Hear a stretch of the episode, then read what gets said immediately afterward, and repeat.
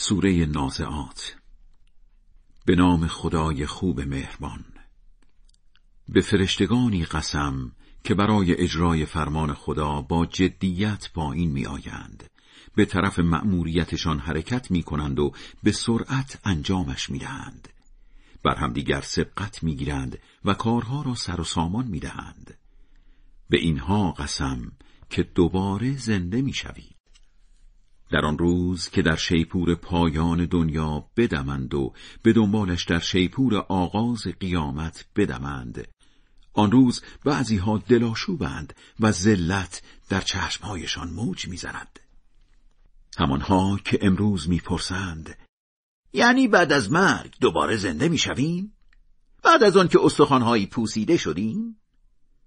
به مسخره می‌گویند اگر اینطور باشد این برگشتن که همش ضرر است.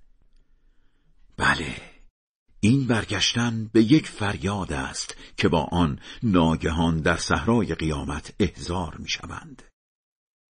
راستی داستان موسی به گوشت خورده است. وقتی خدا در سرزمین بسیار مقدسی صدایش زد به سر وقت فرعون برو که او سرکشی کرده است و بگو می‌خواهی از گناهان پاک شوی و به سوی خدا راهنماییت کنم تا خدا ترس شوی؟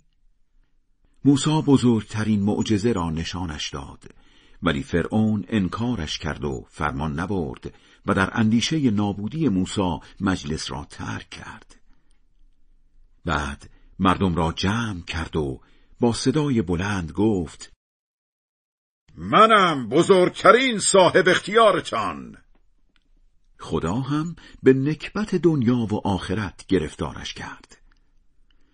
در این داستان برای هر کس خدا حساب ببرد درس عبرتی است. آفرینش دوباره شما سختتر است یا آفرینش آسمان؟ خدا سقفش را بالا برد و به آن نظم داد و شبش را تاریک کرد و به روزش روشنی داد. بعدش هم خشکی های زمین را وسعت داد و از آن آب بیرون آورد و گیاه رویاند. کوه ها را هم محکم کرد. همه اینها برای استفاده شما و چهار پایانتان است. پس آن حادثه فراگیر و بزرگ که سر برسد همان روز که انسان تلاش خودش را به یاد می آورد و جهنم را به هر بیننده نشان می دهند آن وقت آنهایی که سرکشی کرده اند و زندگی دنیا را به آخرت ترجیح داده اند حتما آتش جهنم جایشان است.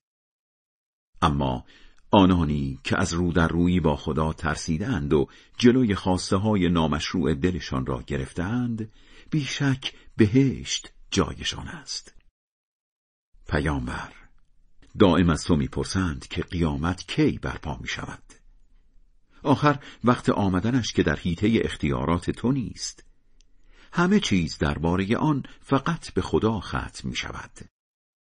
کار تو فقط هشدار دادن به آنهایی است که از آن حساب می‌برند آن بدکارها وقتی قیامت را ببینند احساس می کنند که انگار فقط یک شب یا یک روز در برزخ بودند. خدای بلند مرتبه بزرگ راست می‌گوید